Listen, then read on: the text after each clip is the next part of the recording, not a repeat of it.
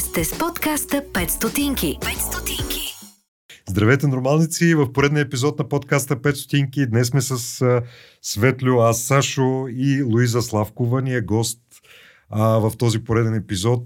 Преди да започнем обаче разговора, който се надявам да ви бъде доста информативен по разни малко по не толкова смешни теми, колкото беше в предния епизод. А, да ви напомня, че може да харесвате това съдържание в платформата, в която го слушате, да се сабскрайбнете за нашия YouTube канал, който къде е нов, къде не е чак толкова, има нужда все още от натрупване на човешка маса.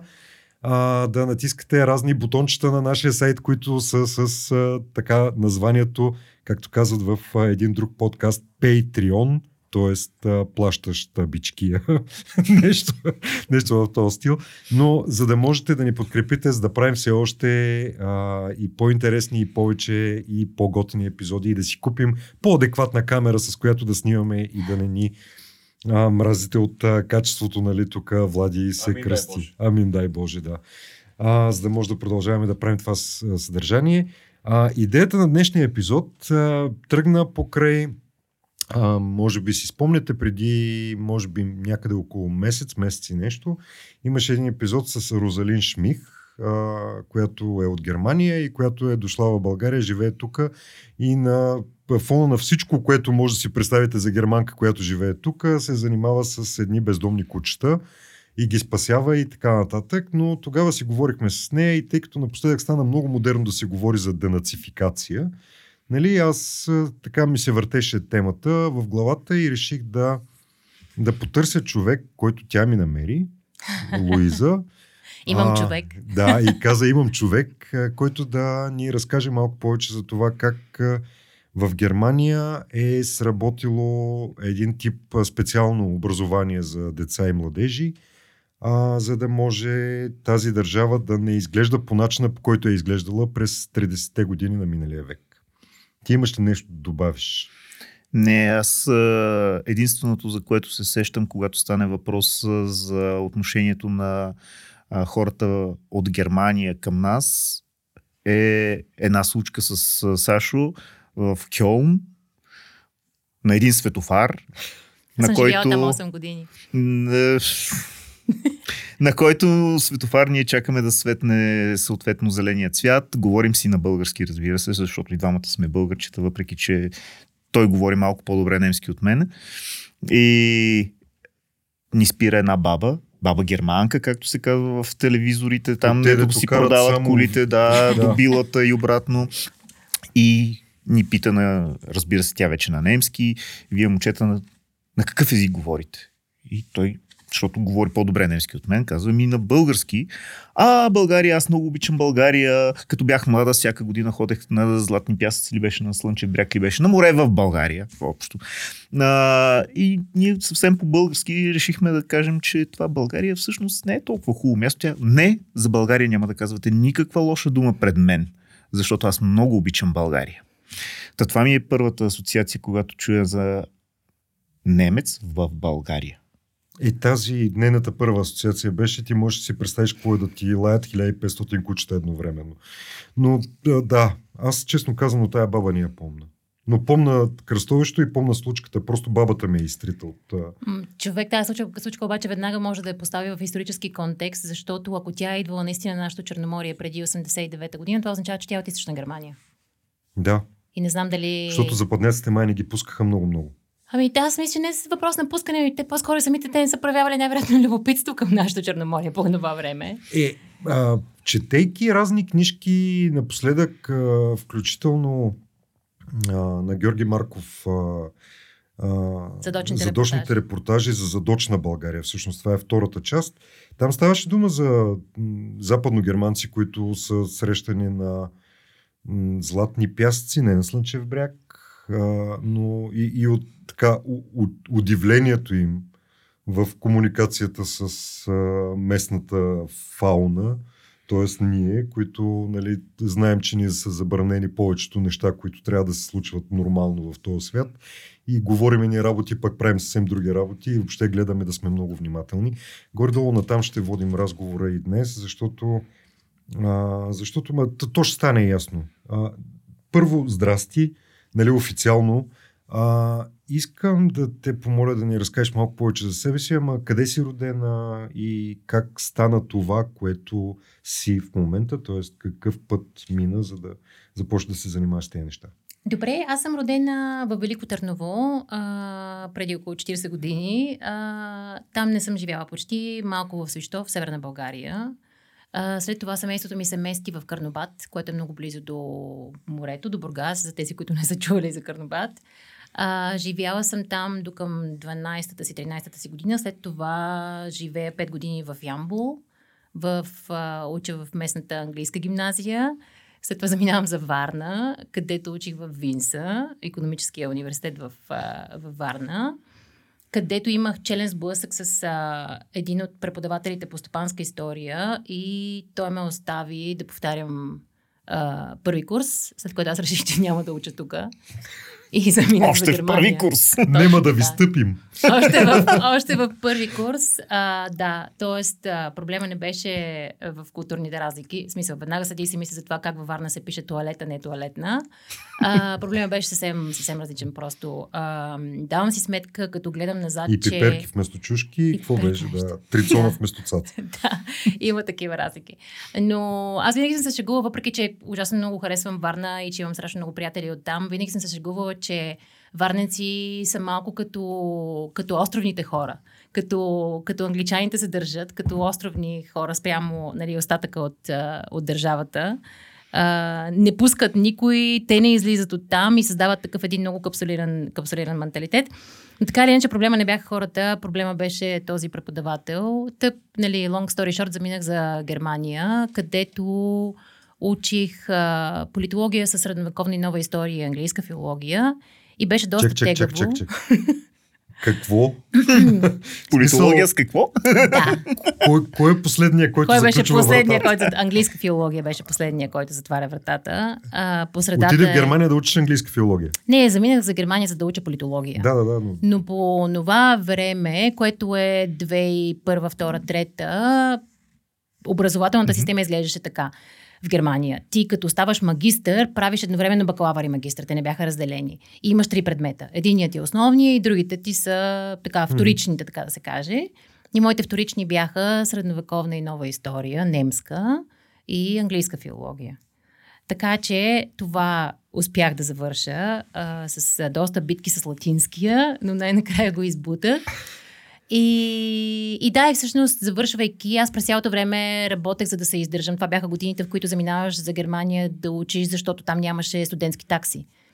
Това беше моето поколение. Не знам, вие двамата дали тук сте. По това сте време учили. сме завършили и ние. Да. А, и честно да си призная, много от моите съученици от гимназията също отидоха да учат Германия. в Германия. Да, абсолютно. По абсолютно същата причина. Абсолютно така. Точно. Аз си спомням даже сега покрай войната в Украина, където разни западноевропейски приятели научиха какво е Western Union.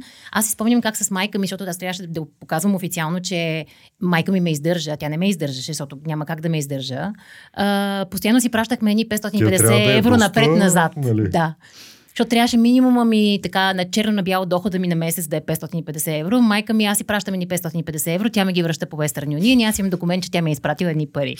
А, така че... Вижте, така всепризнатата българска креативност в такива случаи Да. въобще не ти е обягнала. Не, изобщо не ми е обягнала. Както не ми е обягнало това, че българи, като, като идваха в Германия, винаги ми носиха цигари, понякога череши. Чак буркани съм ги карала да ми носят, но абсолютно не са ми чужди тия, тия неща.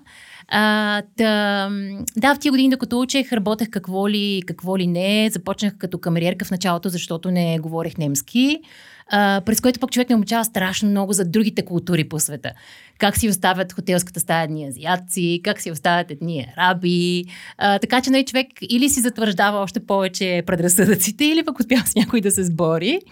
Но така ли, че бачках каквото общо взето успях да, успях да си намеря в тия години, докато накрая вече на, така, на образованието си, през един стаж успях да попадна в Немската федерална агенция по гражданско образование.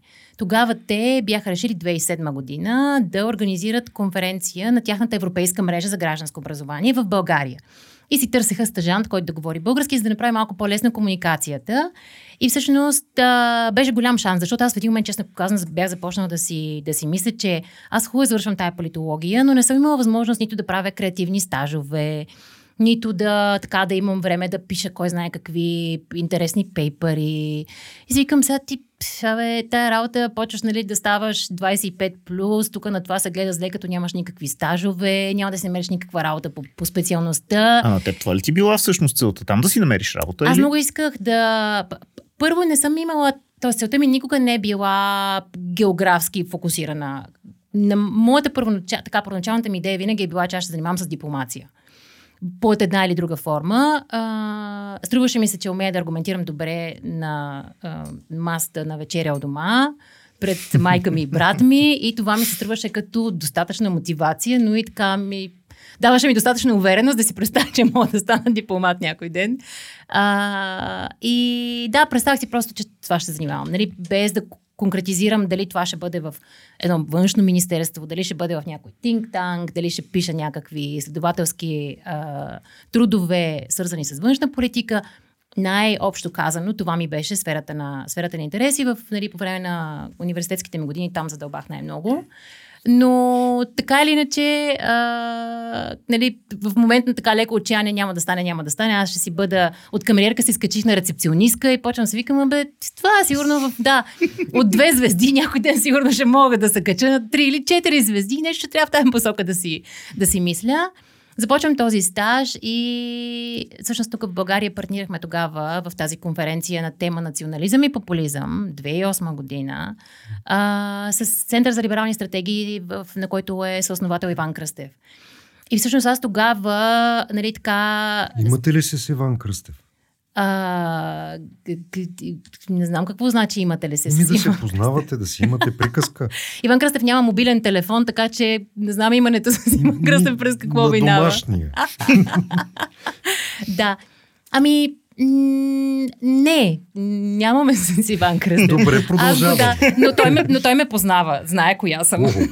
То, това е по-важно. Не е ти кого познаваш, а кой теб те така, познава. Да, той ме ме познава. И всъщност имахме възможност да, да направим това събитие с, с Център за либерални стратегии в Германия, нали, Федералната агенция за гражданско образование. И събитието беше впечатляващо по рода си, защото освен нали, така конференция, в която се говори за гражданското образование и национализма и популизма в Европа, имахме едно малко медийно събитие, в което по това време си говорихме за един много успорван труд, не знам дали ще си го спомните, за баташкото клане, който беше плод на докторска, на докторат на един а, германец, който беше тръгнал да изследва мита около баташкото клане. Създаден през а, а, художествени трудове, през картини и така нататък. И това беше станало голям скандал в България. Си спомням, че на това малко медийно събитие участваше и а, Божидар Димитров. А, и разбира се, беше абсолютен клаш на, на титани, на виждания, на прочит на историята, което в някакъв смисъл е нали, и преход към нашата историческа тема. Но така с а, нали, дълга прелюдия да ви кажа как попаднах всъщност а, в, изобщо в темата гражданско образование и как така малко, не че след това не се занимавах с малко дипломация, но въпреки това темата гражданско образование в най-широкия смисъл ми влезе в ДНК-то около 2007-2008. Ето 2007 с влизането ни в Европейския съюз. Ам, ето тук седи един европеизиран човек от, от глава до пети. И, и, и, и, и така, работех с Федералната агенция от 2007-2008 като фриленсър до към 2011, всъщност до 2011 година, когато получих възможност да стана част от а, политическия кабинет на Николай Маденов, а, бивш наш външен министр. И работих в кабинета му до 2013 година, като бях съветник, който се занимаваше с а, процесите на демократизация по това време в Близкия изток и Северна Африка. Не знам дали си спомняте вие и може би вашите слушатели а, за така наречената арабска пролет. пролет, да. да. И това беше момента, в който ние като българи абсолютно имахме усещане за 89-та година се повтаря някъде другаде. Какво можем ние да дадем като протегната ръка на местното гражданско общество в тия държави, как можем да им разкажем за уроците, които ние сме научили в прехода и то най-вече от позицията на грешките. Защото е много особено една такава горда държава, като и голяма все пак като Египет, да седи да я получава един, да кажем, или няколко екипа от Германия. Друго е, когато като така малката държава България застанеш и започнеш да говориш за позицията на, на грешките. Да не говорим, че разбира се, Египет не стана това, което а, някакси а, нали, май там протестиращите си... Почти си... никъде не стана такова, каквото Тунис. Тунис е единственото място, в което се направиха и продължават да се правят много крачки, но да, в останалите места, за съжаление, голям напредък а, не можа да се, не можа да се Чехия е отчете. единствената държава от източния блок, която успя да се качи нагоре. Останалите тук си имаме проблеми с върховенство на закона, с това онова. Ам, хм, добре, да, Не, аз ще да кажа, да. има проблеми с Да, ще да кажа, че всичките общо взето държави в региона и тук идваме към така по-близо към една друга моя любима историческа тема, темата за прехода. А, много, покрай това, че някакси самият термин преход, нали, той идва от политологията. Аз сега тук малко блъскам по моята къщичка, ама нали, той е модерно в наши дни. Първо всеки да е политолог и второ политолог да е обидна дума, така че нямам проблем. Особено ако ходиш да защитаваш правителство в национален ефект. Да, а, и така че нали, термина преход, транзитологията е в нали, така, къщичка, в къщата на политолозите. И проблема е, че малко трудно слага началото и трудно слага края. И за това става малко като дъвка се разтяга. Всичко може да бъде преход, всичко е преходно, кога ще свърши прехода, ма кога той започна.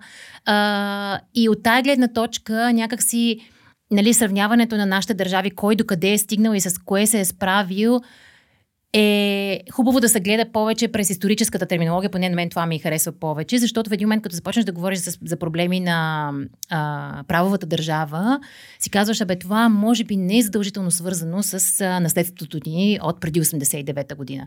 Защото все пак, нали, този преход започва някъде, спира някъде, но после стават други някакви неща. Избираме си популистски лидери, пък те стават малко по-авторитарни, пък в един момент почват да централизират И почваме нали, нов преход. власт, да, и почваме в нещо друго да влизаме. А, политолозите му викат деконсолидация на демокрацията. Пак казвам, нали, терминологията на политолозите е малко по... Историците говорят за посткомунизъм, след комунизма каквото идва, няма нужда нали, да го разтягат толкова. Но... Ние говорим за ете сега те. Ете, да, това е. Та така да, е, да приключа биографичните а, стъпки. А, работих във външно министерство две години, интензивни много и много образователни, разбира се, и за мен самата, защото първо, че се научих как работи отвътре една администрация, една институция, видях какво означава да си в политически кабинет, какви са, какви са динамиките в и около него, какво е напрежението, под което си поставен като част от такъв, такъв екип, разбира се. И с напускането на външно министерство 2013 година, всъщност основах фундацията, на която продължавам да съм директор вече 10 години, което ми напомня, че може би е твърде много. Но да, и паралелно с това, защото всички, които са в неправителствения сектор, знаят много добре, че една стартираща организация няма възможност да издържа е, Екип. екипа си, да. Аз всъщност първите 4-5 години работих паралелно в Европейския съвет за външна политика и се занимавах там с най-различни такива транснационални теми, тип, да кажем, темата за миграционната криза, която започна, както си спомняте, а, нали, се усети най-силно в Европа 2014 година, 2015 година. Ето това е въпрос, да кажем, който интересува първо много различни държави, второ много различни институции. Европейския съвет за външна политика е паневропейски think tank. Той има офиси в 7 държави, има различни тематични програми, така че аз винаги седях така на между различните, на много столове, между различните теми и програми. И до момента, в който а, ми се отвори възможност да прекарам половин година в Колумбийския университет в Нью Йорк с а, точно с темата справяне с, а, справяне с миналото.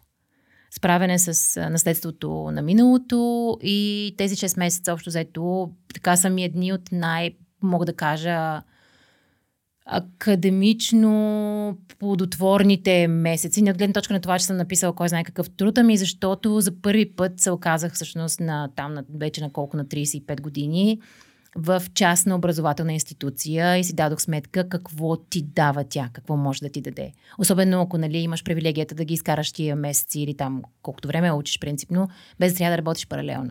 Mm-hmm. А, нали, цялото, цялата възможност за водене на хубави разговори с умни хора, които са любопитни, а, и така могат да водят разговор без да трябва да те обиждат, а, нали, ако не си на тяхното мнение. Също времено цялото богатство от литература, цялата инфраструктура, която е създадена около една образователна институция, нали, само и само ти да можеш да черпиш от нея, беше впечатляващо. И като се прибрах, всъщност реших, че това съдене на два стола а, не води, а, не ми помага да се, да се концентрирам, не ми помага да се фокусирам. И оттам нататък всъщност с много, така, много напън, много късмет а, успяхме да направим и Фундация Софийска платформа устойчива, така че и от гледна точка на екип да сме стабилен екип, да растем и да можем да си работим по така, двете теми, които нас ни вълнуват самото начало. Едната е справяне с миналото, история, историческо образование, другата е гражданско образование.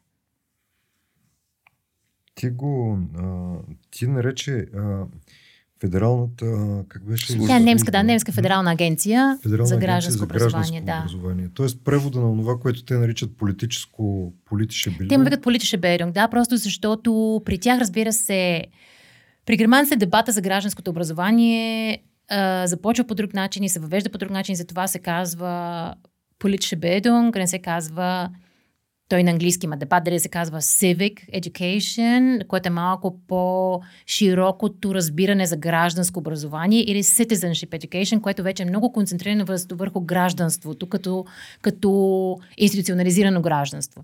Civic е, нали, това е и термина, който аз поне на английски, като говоря за гражданско образование, обичам да използвам, защото той включва в себе си включително неща от типа на политическо решение аз да съм вегетарианец и мога да сега да се аргументирам да ти обясня защо.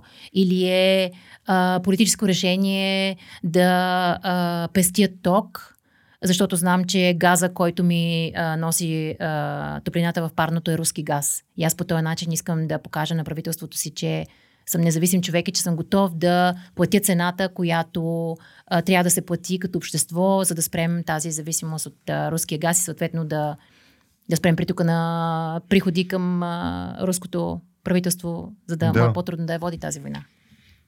Но да, политическо образование се казва в Германия а, и продължава да се казва политическа Bildung. Тя и затова тази централа се казва Bundeszentrale für politische Bildung, а, БПБ за по-кратко и така и, казват всички БПБ. Ам, и да, интересно е много зараждането на гражданското образование в Германия, защото то минава като всяко друго нещо, поне нали, последните а, години след 45-та година, и тук вече говоря само за Западна Германия, защото всички знаем, нали, че след 45-та година Източна Да, Германия е комунистическа държава, да.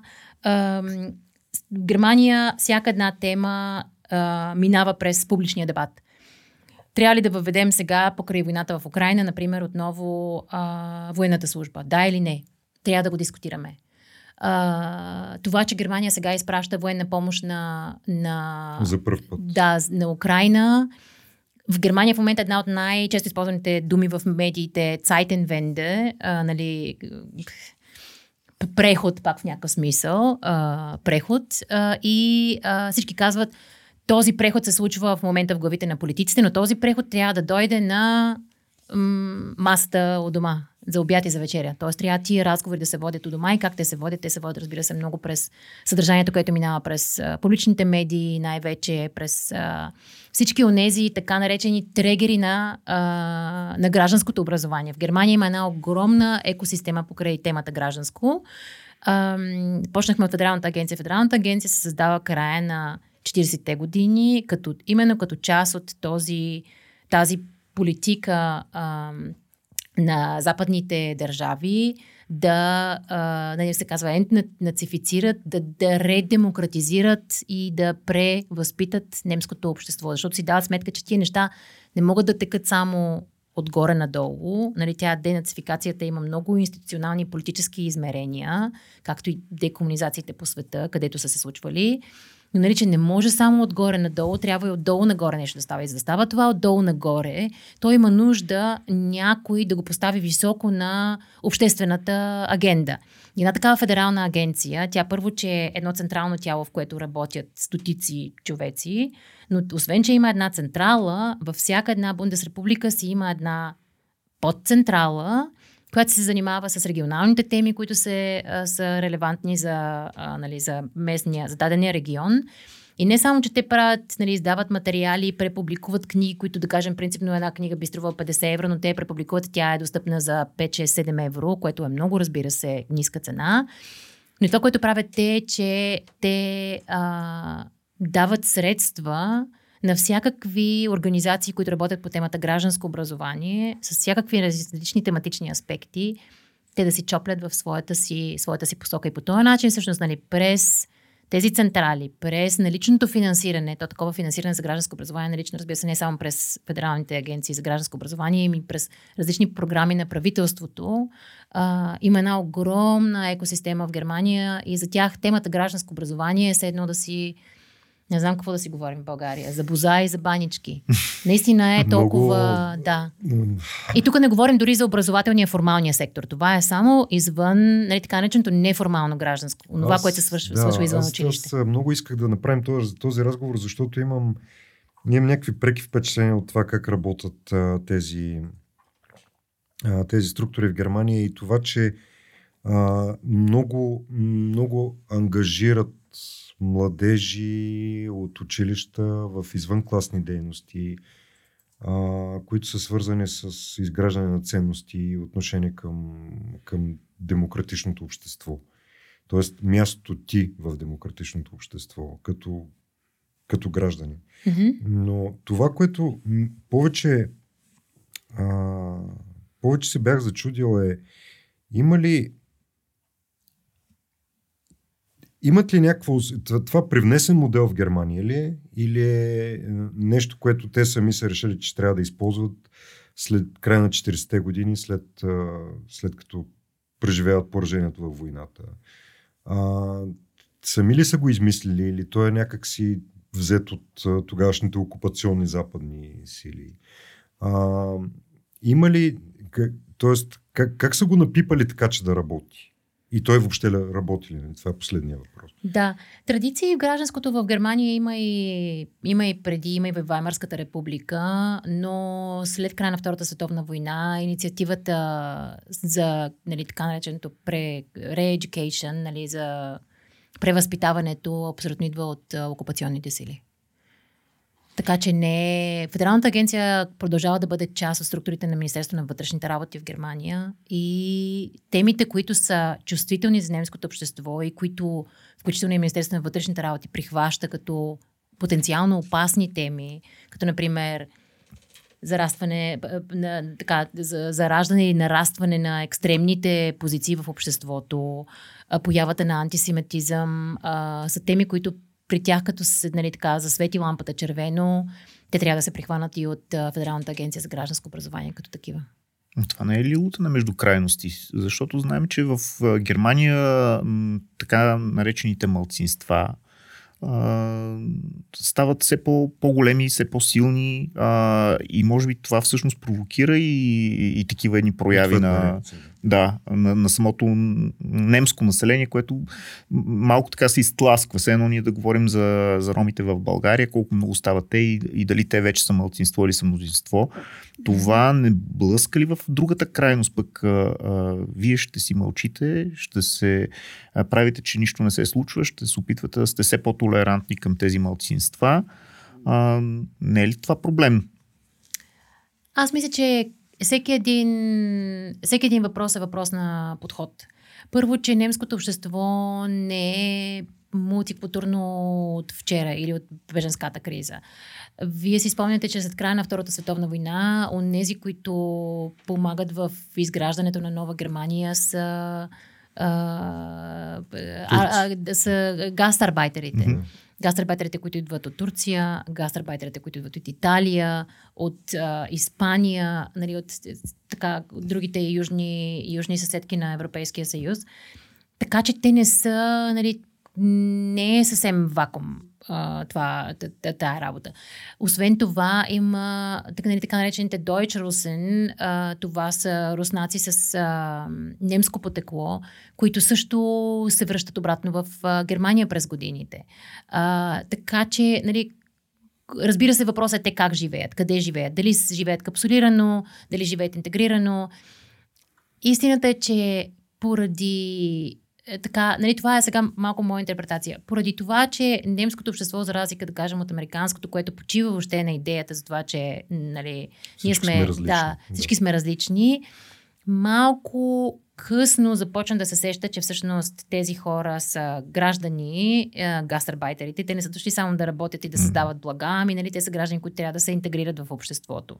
Ам, от друга страна, голяма част от това напрежение, което ние виждаме между различните групи в Германия, го виждаме включително нали, такива а, нали, трагичните случаи, които сме виждали в а, Саксония, особено тук преди, преди 10 на години или беше ли по-малко дори, а, са по-скоро в по-затворените бундесрепублики. И те са в този случай така наречените нови бундесрепублики в източна Германия, която нали, става, се а, а, унифицира с Западна Германия 1991 година. Там срещите с другия, с по-различния, малко като при нас тук в източния блок, започват да се случват. А, малко по-късно и там ги има ето точно тези нагласи. Те сега идват на нас нали, да ни вземат работата. Те сега идват на нас да ни... Разбира се, като обърнеш стотинката, кажеш ми нископлатения труд, кой иска да го работи тук? Никой не иска, нали? Всички искат да седят в офиса или пред компютъра. А, и, и той е малко, нали, тук. Uh, при, при, при нас е така дебата, нали? Защо тези, които метат улиците, обикновено са, или повечето са, са, нали, са българските роми, ами не са, ам, нали, не са етнически а, българи, каквото и да означава това в нашия случай. Така че аз разбирам добре а, тази позиция на определен тип хора, които, особено нали, в Източна Европа, аз си го обяснявам доста често така.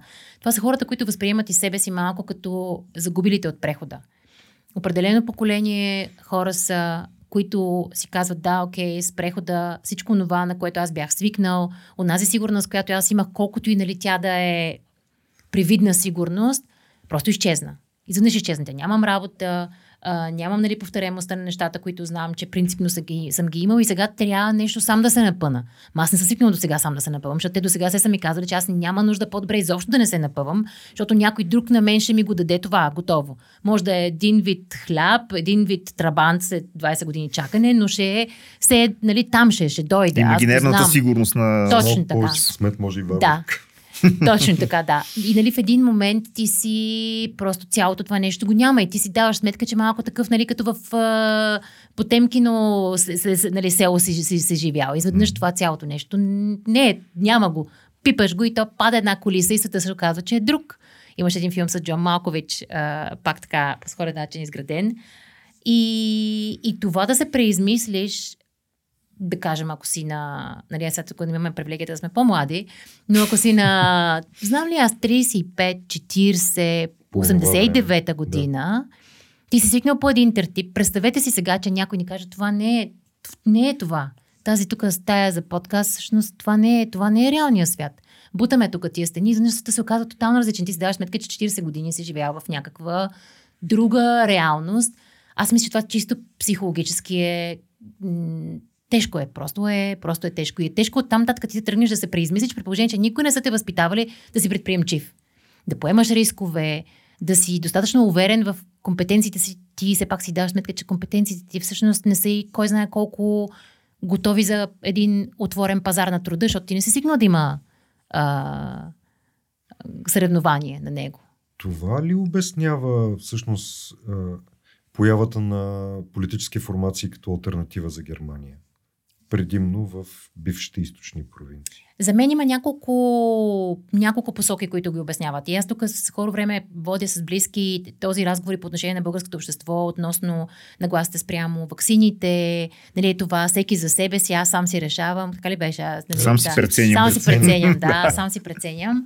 А, и дали това е въпрос на е, тази социализация в, определени, в определено общество, после нали, по време на прехода, или Тоест, нали, това е малко културно-образователно-социалния, не социалния го изключвам, културно-образователния аспект, обществения аспект, а другия е на социалните неравенства. Има големи бази данни, Видем, ако знаете тази база данни, която се занимава с така наречените лонгитюдални изследвания на нагласи, ценности, поведение, политическо, гражданско. И всъщност тази голяма база данни дава все повече а, сигнали, че социалните неравенства водят до тези големи поляризации в обществото. И съответно, растящата поляризация в обществото води до това, че традиционните партии, нали, тези, които са къде дори да са наляво или са надясно, все пак са някакъв център, нали, не изпляскват съвсем в краищата, както в момента имаме нали, такава представена партия в Народното събрание в България, както е альтернатива за Германия, да, както е нали, Възраждане.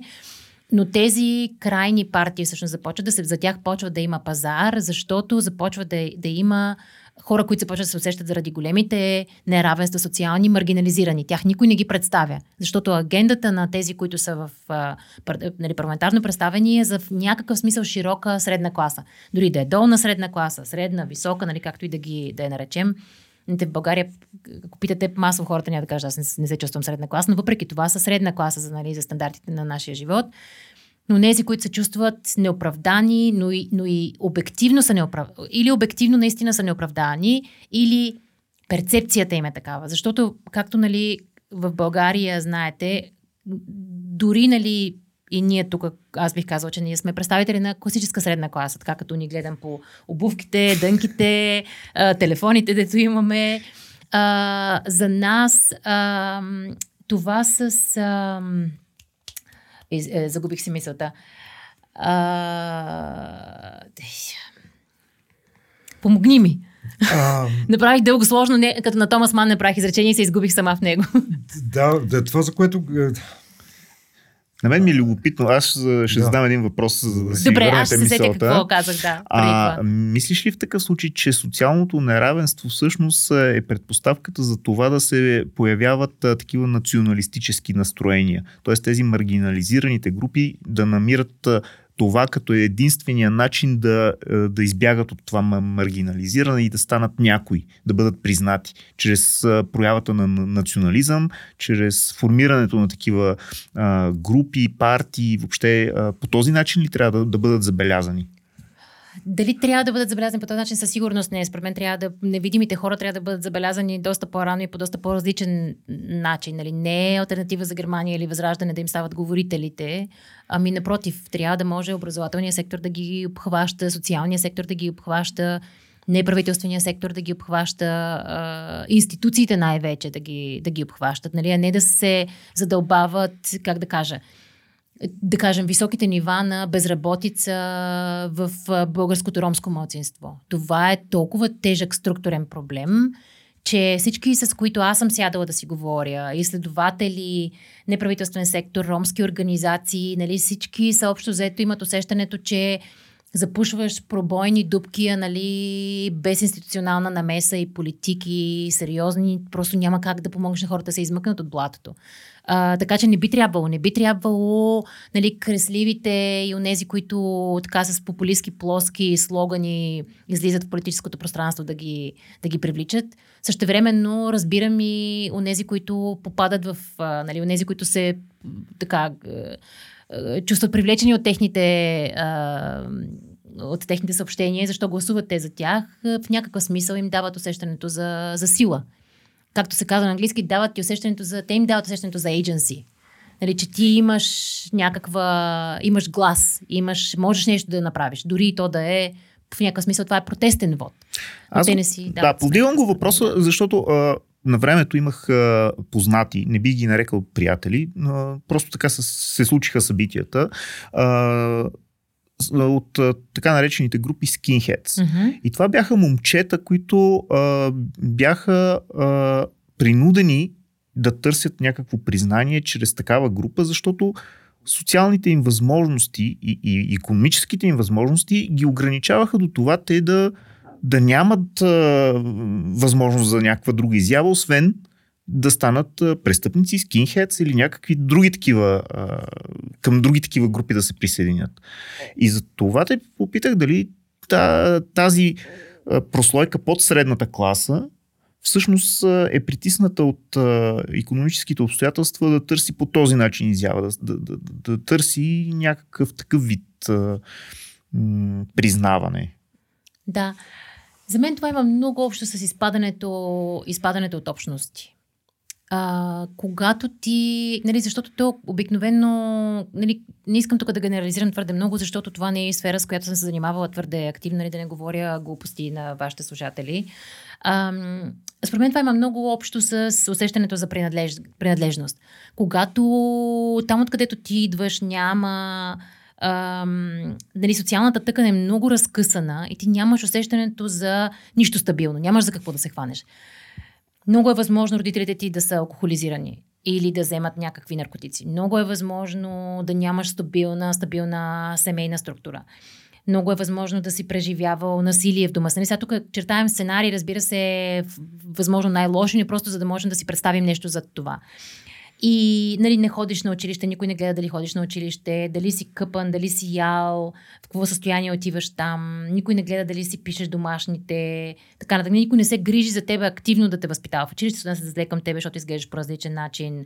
А, нали, най-вероятно, защото не си се къпал, може и да, нали, да, е така си го представяме. Много е лесно първо да се радикализираш ти спрямо другите, но и нали, много е лесно да тръгнеш да търсиш някакво друго място, което ти дава усещането за принадлежност. Uh, и по този начин да залитнеш към някакви, нали, сега тук говоря екстремни неща, нали, включително, знам ли аз, джихадистите uh, в, в сходна, от сходни ситуации ги, нали, ги, ги, ги, ги измъкват, но е много възможно ти в търсенето си на, търсенето си на, на, на, на нещо, което ти дава усещането за общност, което ми напомня за друга за друга голяма тема и тя е принципно тук при нас в нашето общество. Ниските нива на доверие и ниските нива на усещане за принадлежност също към, към, към дадени общност. общности. Да. да, което води и до това всеки сам си а, преценя, но и, но, но и включително дава много такива за мен чисто плашащи данни. Ние правихме като фундация миналата година, цяла година развивахме един така наречен индекс за гражданско здраве, нали, в средата на пандемията. А, и една част от него беше точно въпроса за общностите. Ама няма, няма усещане за общност нито към футболния отбор, нито към работното място. А, общо взето, нивата на доверие при нас започват да се късат в момента, в който напуснеш най-близкия си кръг от обкръжение, което са ти майка, татко, брат, сестра, партньор, дете и това е. В момента, в който отидеш при Леля, Чичо, братовчеди, вече започва тая работа да се къса пък какво остава нали, за съседи, колеги и, и, и тъна. И това е доста доста опасен феномен при нас, който нали, ние доста често свързваме, корелираме с а, усещането за липса на справедливост, което е много свързано с правовата държава при нас. Което беше поинта, който исках да направя малко по-рано, когато си загубих мисълта, че всъщност усещането за липса на справедливост а, води също така до ей тази нали, капсулизацията на капсулирането на хората и също до маргинализирането и а, изпадането в крайности. Ако, ако трябва да се върнем обаче на Германия и на тази система, м- ми е, много ми е интересно денацификацията става ли с бой? Не откровенно. А, дали някой като ти дойде с ванка с танка, нали, може да ти каже от утре ти вече, защото аз съм дошъл, не си нацист. А, денацификацията става ли с а, а, някакви а, красиви послания, които ти се отправят в училище? Денацификацията става ли... А, как става при... Нали, и, имаш някакви хора, които са вървяли след някакъв режим 33-та, 45-та година. А, подкрепили са го по един или по друг начин, дали активно или пасивно, нали, този, този режим го е имал там с или без тяхната намеса, но е бил там. И изведнъж голяма част от тези хора са си налични след 45-та година, може би някои от тях все още имат някакъв сантимент към стария строй, а, защото дори защото просто са били по-млади и са били по-жизнени тогава. А, и, и изведнъж на децата им започва да се обяснява нещо през образователната система. Това е сработило по някакъв начин, поне в западните провинции, а, за да може да има общество, което да поставя на масата вкъщи обсъждането дали трябва да даваме оръжие на държава или не. Тоест, някак хората да се чувстват като, като те да са държавата. Mm-hmm. А, и, и това да, да се изгражда като... Става ли, Става ли, с, а, става ли с бой? Може ли да стане по някакъв начин? Ние пропуснахме ли да се декомунизираме? По същата тая логика. Ако някой дойде утре с бой да ни каже, че ни декомунизира, ние пак ли ще сме толкова горди българи, колкото сме?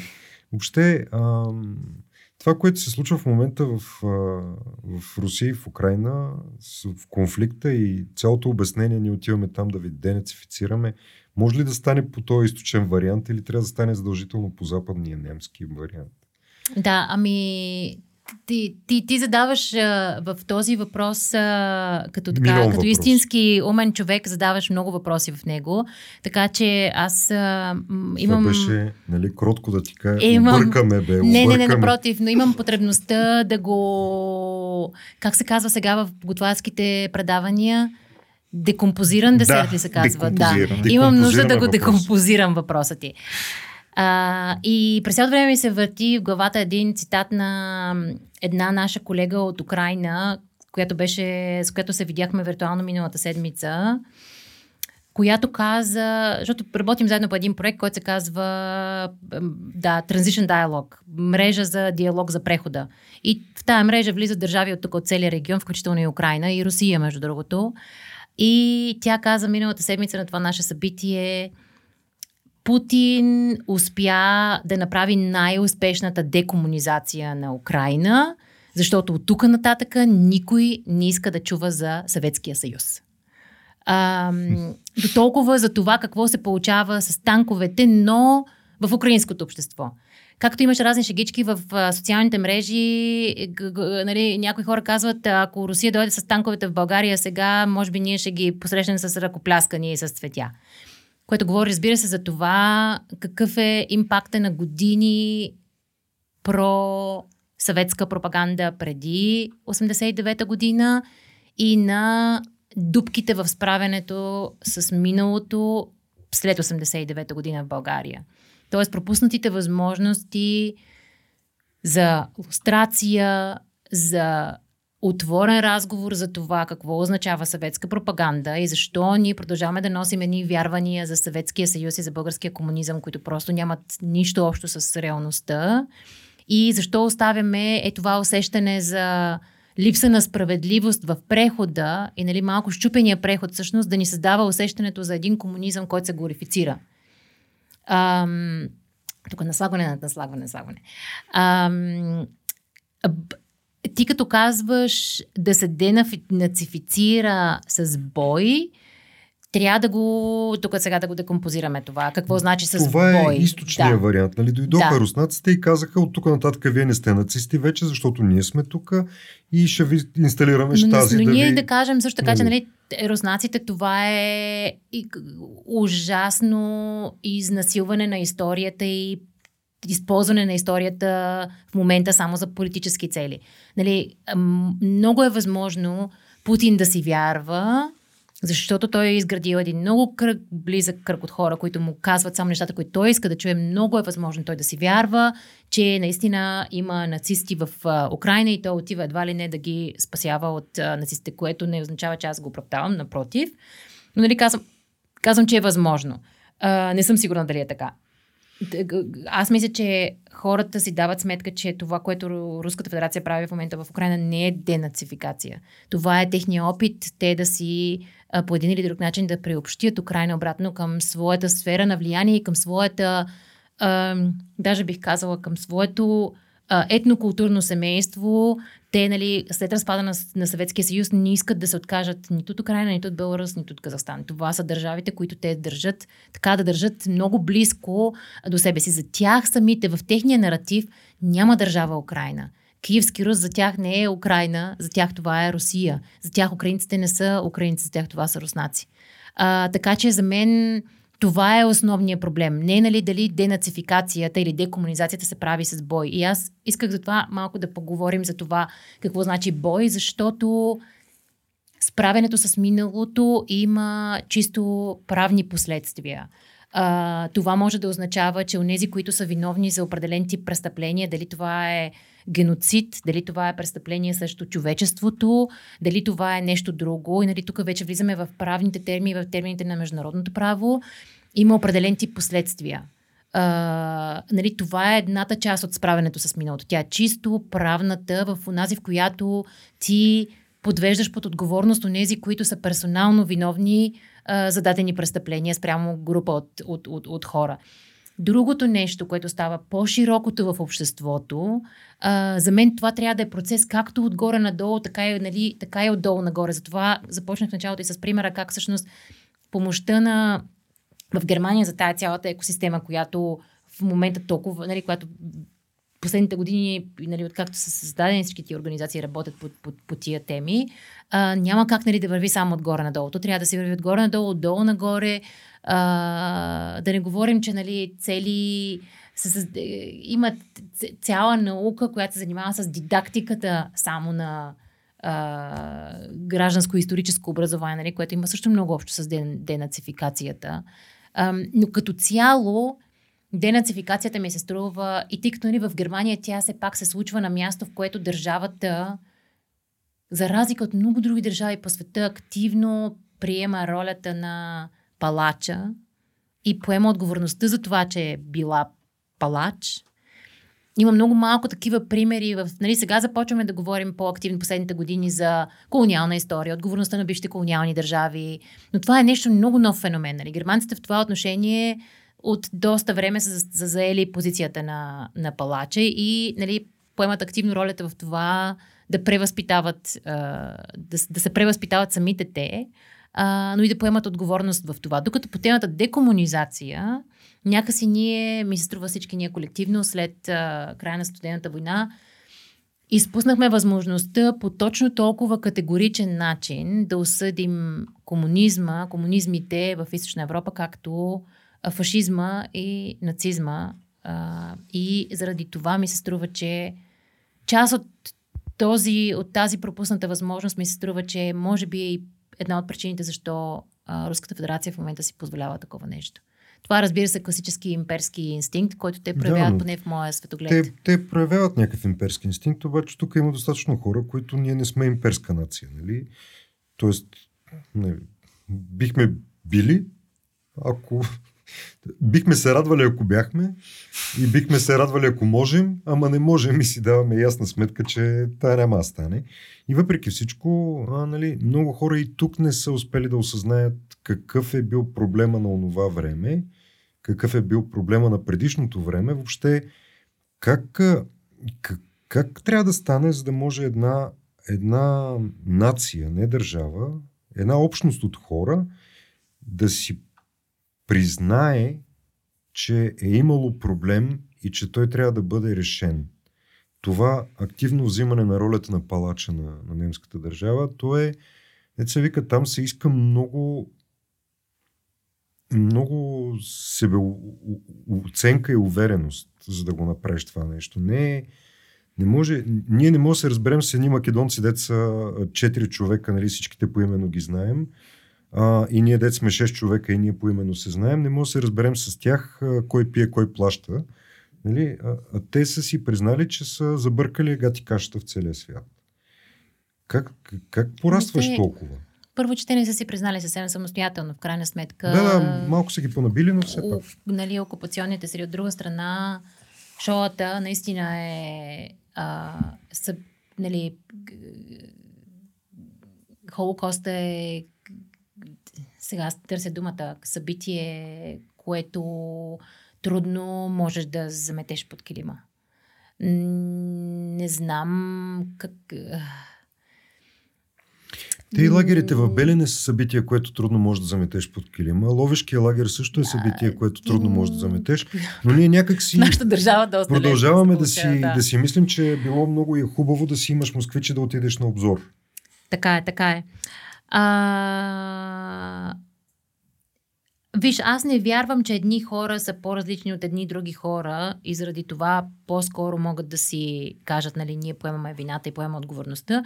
Да, има общо с израстване и то е, е човешко, а, гражданско, общностно израстване. Да можеш да поемеш отговорност за нещата, които си, които си направил. На нас ни е трудно да го правим това тук. Наистина ни е трудно да го правим. Трудно ни е а, някакси хем вземаме ролята на жертвата постоянно хем, как да кажа, тя тая роля на жертвата, аз често си мисля за нея, че всъщност е, я, тя е удобна до толкова, доколкото не изисква от теб да направиш нещо, ами все някой друг нещо трябва да направи за тебе, когато ти си жертва. Великите сили са ни жертва, Сан Стефанския договор, Радине Сан Стефанския Берлинския конгрес ни е виновен, той ни е виновен, оня ни е виновен, сега Сорос ни е виновен, ваксините са ни виновни, Запада ни е виновен, НАТО, Европейския съюз, новото правителство или който е нали, само, нали, само и само ние да не сме си, само и само ние да не сме си виновни. Да, този списък може да се обогати и с руснаците са невиновни, той е невиновен, той, винаги ние да, не сме. точно така. И това е, има много общо с ей това agency, на което аз нали се му търся думата на български. Ей това с поемането на отговорност за собствените си дела, добри, лоши и след това нали, носенето на последствията, да си даваш сметка, че нещата, които правиш, имат последствия и ти няма кой друг да ги носи, освен тебе. И за мен той има общо с това гражданско израстване, възпитаването човека на, на това чувство за отговорност, че няма нали, че ти, си част от тая общност и носиш, носиш отговорност за нейното състояние, носиш отговорност за състоянието на средата покрай себе си, за това хората как се отнасят едни към други, в, каква, в какъв град, каква общност, каква държава живеят.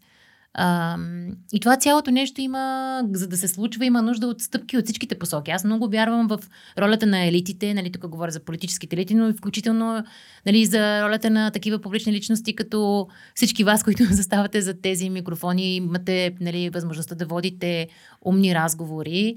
А, и, нали, и, и съответно отговорността на всеки един отдолу а, да прави нещата а, които трябва да прави, за да бъде средата, в която живеем по-добра, по-справедлива.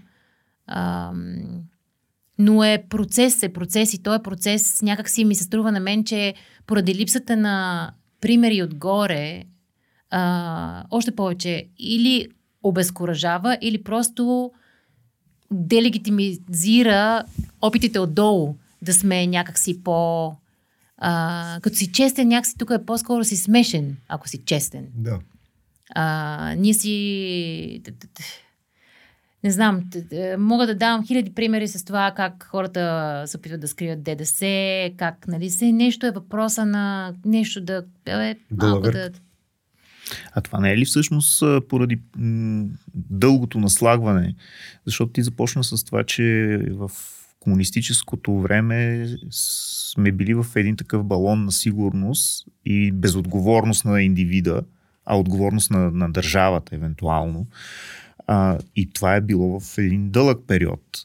Т.е. дълго наслагване и дълга пропаганда би го нарекал, защото всички си спомняме безумните табелки, миите си ръцете, петилетката за 4 години, нашата да. крава и съветската крава ръка за ръка и така нататък.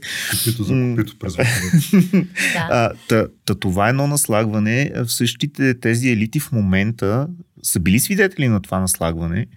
И а, това, което Сашо каза, може ли с бой да се денацифицира или да се декомунизира, а, означава на тези хора изведнъж да им дръпнем щепсела и да им кажем, забравете всичко, дето с години ви е било наслагвано, натрупвано, или както казват маркетолозите, толкова хубаво ви е било маркети, маркетирано и изведнъж да ви изтрием паметта и да започнем отново, само че с а, флашка от Запада. Тоест, а, някой идва и и ви слага една нова парадигма и почвате по нея. ви да. софтуера и тръгваш Не по друг става това обаче това. В смисъл, въпросът ти е хубав, но мисля, че дори аз пори го възприемам като малко като риторичен въпрос, защото да, той е няма го. Да, риторичен... той ресет го няма. Нали? Ние сме живи хора. Само като си представиш колко е трудно да се откажеш един базов лош навик, спри да пушиш, спри да пиеш кафе, спри да пиеш, а, не знам, ракия, като едеш шопска салата или каквото там а, а, а, друго колко е трудно да се откажеш един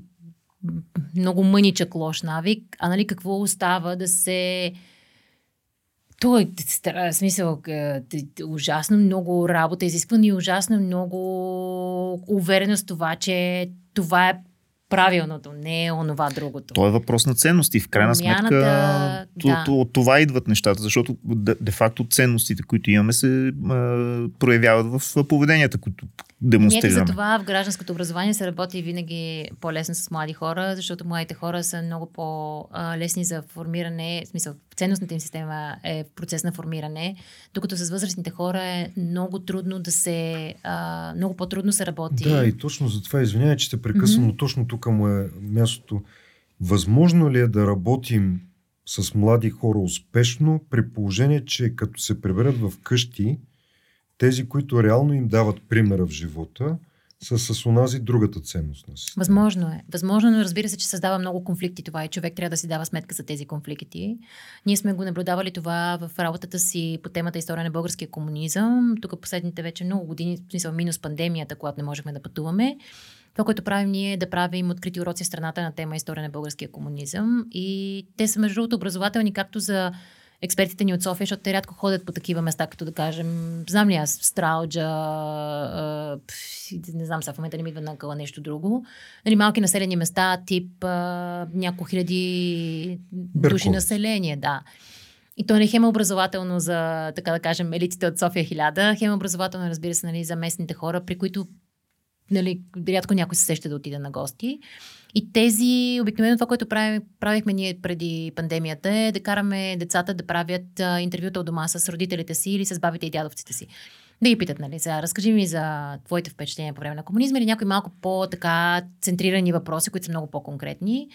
И интересно, интересно е, че децата казват, нали, абе аз с баба ми и дядо ми повече си говоря за това, майка ми и баща ми по-не говорят за това. Което ни накара нас да наблюдаваме една така наречена second-hand носталгия по, по комунизма от децата, защото тя не идва от родителите, идва от бабите и дядовците, ни предадена през едно поколение. И, и те каза, да, вкъщи много-много не говорим на тия теми. Родителите ни проактивно не искат да, нали, бабите ни дядовците, не чак толкова проактивно да си говорим за тях. Uh, и uh, някои от родителите започват после да, ако учителя продължи да води тия разговори с децата, ходят да се карат в училище. Кой ти каза да казваш на моите деца как е било по време на комунизма? Аз съм живял тогава, знам много добре какво е. Ти на мен какво ще ми кажеш? Аз съм, нали, аз съм го живял. А, което винаги е много интересно, защото а, дали, има над 200 вида памет. Човешката памет е много променлива. Ние общо взето, както така крачим година по година през живота си, се опитваме да си правим колкото се може по-смислена история за себе си, но нали, доста пъти си поизмисляме, нали, променяме си спомените и си измисляме, така натаманяваме си, така че нали, на нас да ни е окей. Като станем така на знам ли, 70 години, се обърнем и кажем, хей, колко хубав живот съм живял, колко добър бях, не съм укривал данъци и така нататък. Нали, не смъкнах на съседа а, номера на колата, защото е паркирал на моето място. А може. А, да, а пък не може, виж, добър човек съм бил. Нали, натаманяваме си го доста така, че да ни е приятно на нас. И всъщност, нали, спомените, които ние ние имаме за, за едно време, не е задължително да са, да са обективните спомени. Абсолютно поставяме под въпрос нали, ролята на един учител. Да не говорим, че на тях също пък им е трудно, защото има и такива сред тях, които са живяли по време на комунизма, които също имат Те положително впечатление. Да. табела На тях пък също им е трудно да застанат в тая другата позиция. А, така че ние доста често се опитваме с учители, като започнем да работим, всъщност да им даваме нон-стоп да ги поставяме в ситуация, в която те да, да имат две шапки едновременно и да си дават сметка, аха, в момента аз съм в дадената, да кажем, сега правим една ролева игра. И аз хем съм герой в тая ролева игра, но хем трябва и да мога да я наблюдавам като педагог, за да мога да разбера тя как работи и всъщност да си давам сметка кой какво прави в тая ролева игра, за да мога после да повторя в клас. И се се опитваме така да ги караме малко шизофренно, да застават в двойна роля, за да си дават сметка всъщност, че това е точно а, ролята на учителя.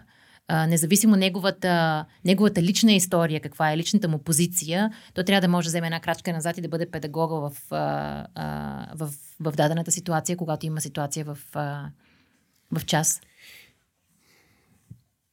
Малко ми е груб въпроса, ама трябва ли задължително да измрат няколко поколения, за да се промени дадено мислене? Ам, Защото, нали, Можеше да кажеш да се сменят, не да измрат. Еми да измрат, те хората казват, трябва да измрат те, трябва да измрат нея. Нали, Моисей как разхождал евреите 40 години през пустинята, за да може и последните, дето са били роби, да забравят, че са били роби, ще да изчезнат, нали, и да, да влезе в... Въобще всичките тези... истината е, че ако проактивно нищо не се случва в обществото, няма никакво значение колко поколения ще минат. Дали ще мине едно, дали няма да минат николко, дали ще минат пет поколения, ако проактивно не се случва а, работа в дадена посока, а, няма как просто нищо да се случи. Все едно а, твоите родители да са свикнали, че когато правиш ремонт на банята, старата туалетна я хвърляш в дерето. Ако ти не си възпитаван, че тези бакуци се хвърлят минимум в кофата, твоите деца не са възпитавани, че тези бакуци принципно трябва да се обадиш вторник камиончето на общината да мине да го вземе или да го занесеш на определено място за рециклиране точно на порцелан, няма как да стане това. И същото е по отношение на близко до минало и на всякакви други ценности. Ако проактивно нещо не се прави дадена посока и нали, малко се живееме така в а, общо взето, оставаме го на самотек, не обръщаме внимание на това, че има а, руска пропаганда в социалните мрежи и, и, и в един момент, що дойде войната, ние сетихме аджеба, че в социалните мрежи се леят ама един а, тон букуци. Ако нищо не се прави, нали, от нищо нищо не, не идва нещо. така е малко. А може ли да бъдем оптимисти тогава, че нещата ще се... Защото аз така като... Всеки път, като си мисля за, на тия теми, ми иде да се събера багажа а, и да се пръждосам някъде, където хората споделят тези ценности, а, които аз смятам за важни, защото някак имам чувство, че повечето хора около мен в обществото не... Това, което за мен базисно е важно, не им е важно. Ами, а, виж, аз мисля, че а, ако човек работи по теми, които са такива близки до обществото, ценности, нагласи, демократична култура, неизбежно има и възходи, има и падения. И да не да бъдем кажа? прекалени оптимисти. Не, аз не съм сигурна, че така, защото в крайна сметка, нали, той иначе, мисъл, аз говоря тук много от личния си опит. Имам, може би на всеки 6 месеца до година имам малко така, къде такива моменти на лична криза, има ли цялото това нещо смисъл. Също времено с това обаче си давам сметка, че а, въпреки че аз, нали, много често гледам собствената си биография, честно казано. Идвам от, нали, не кой знае колко, си от нормално семейство. Майка ми по-скоро, сега като гледам нали, ниската и пенсия, по-скоро би била наистина в долния клас на, на обществото ни. Не съм расла в кой знае колко, не съм расла в кой знае колко политически заинтересовано нали, семейство не е като... А, да, примерно, майка ми е слушала Вивалди, брат ми е слушал Пърпъл, може да кажеш, бе, тук е някаква социализация, нали, през това, онова е минавала. Не е като да съм, нали, расла в изключително будно семейство. И някак си, си давам сметка, че човек понякога му се случват неща, които осмислят доста по-късно в, във времето. И по същия начин, нали, сега, да кажем, дали сме били с един открит род някъде в страната в някой клас, дали сме направили обучение за учители, дали сме направили лятното училище за младежи в Белене, за, нали, преди малко стана въпрос за историята на Белене. В дадения момент може това преживяване за дадения млад или по-възрастен човек да няма кой знае какво голямо значение. Но може да минат 6 месеца, 5 години, 10 години, и той човек ще си каже, о, да, ще се сети за някои от тези събития, ще се сети за разговора с оцелялата анархистка Цветана Джерманова в Белене, която му е казала, абе най-важното е да си добър човек, да си добър, да си честен, да не крадеш, да не лъжеш или каквото там друго му е казала. И в даден момент, че се сети той човек а, за дадения урок и ще си каже, ей, гледай, да, точно така. Дай сега да видя сега какво мога тук да направя. И аз си мисля винаги за, ей, той, а... не знам, хората сме много нетърпеливи. Много искаме така да ресетнем едината флашка, другата флашка, източен, западен, изведнъж да станем нали, с други ценности. Просто не става истината, че това е дълъг маратон. А, работата по превъзпитаването а, е дълъг маратон и според мен трябва просто да сме много търпеливи и много усилия да полагаме. И някакси това с общностите на мен винаги ми е било Ам, и на мен ми е било винаги болка, защото сме, особено нали, в неправителствения сектор, малък сектор сме, някакси нямаме а, тая, нали... Имаме не твърде много неща, които да разделим. Да, твърде много неща да разделим. Вярно е, че нали, ресурсите не стигат и всички се бориме за тия ресурси, да му се не знае, обаче същевременно ам, да, Се, нали, не, някой прави нещо по-добре от другия, ами нещо трябва да се комбинираме, нали, като го можеш ти по-добре, прави повече от това, пък правя повече от другото, нещо да се профилираме. Но да, сложна, сложна, сложна тема, но аз не мисля, че трябва да, че трябва да губим да губим време преди време, защото нали, започнахме с началото, се шегувахме за Иван Кръстев. Иван Кръстев имаше една статия и после една книга, в която говори за два типа хора. А, сега на български не знам как е хубавия превод, но едните са um, everywheres и somewheres. Everywheres са тези, които абе, международният човек който като тебе говори езици, нали, като вас. И днеска може да го сложиш в София, утре може да го сложиш в Прага, той ще си намери неговата общност, може да го сложиш в а, Букурещ да живее, в Шанхай. Той ще си прави каквото си прави и оттам. Нали. Това са хората, които където и да ги сложиш ще са добре.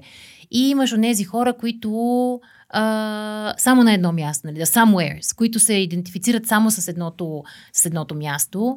А, и някакси, нали, да, да, да, да, да, да, много им е лесно на тези, които са международниците, да си хванат чантичката и да избягат някъде. Айде да не казвам думата избягат, но да си вземат чантата просто и да се преместят някъде. Реалокират. Да се реалокират, да. Но както им е лесно да се реалокират, аз а, мисля, че е голяма осъзнаването на човек и на е, тази му, това му agency, нали, това му усещането му за, нали, за способностите му, но и за ролята му и за някакси не само правата му, но и за, за задълженията му в едно общество. В момента, в който стане това осъзнаване, в момента той идва с усещането за дълг. Пак казвам, ти имаш усещането за дълг, че това предаване, като го правиш, тук най-вероятно няма да поканиш някой, а, който да говори за това как в, в Украина в момента наистина се случва една денацификация, защото трябва да представиш задължително другата гледна точка.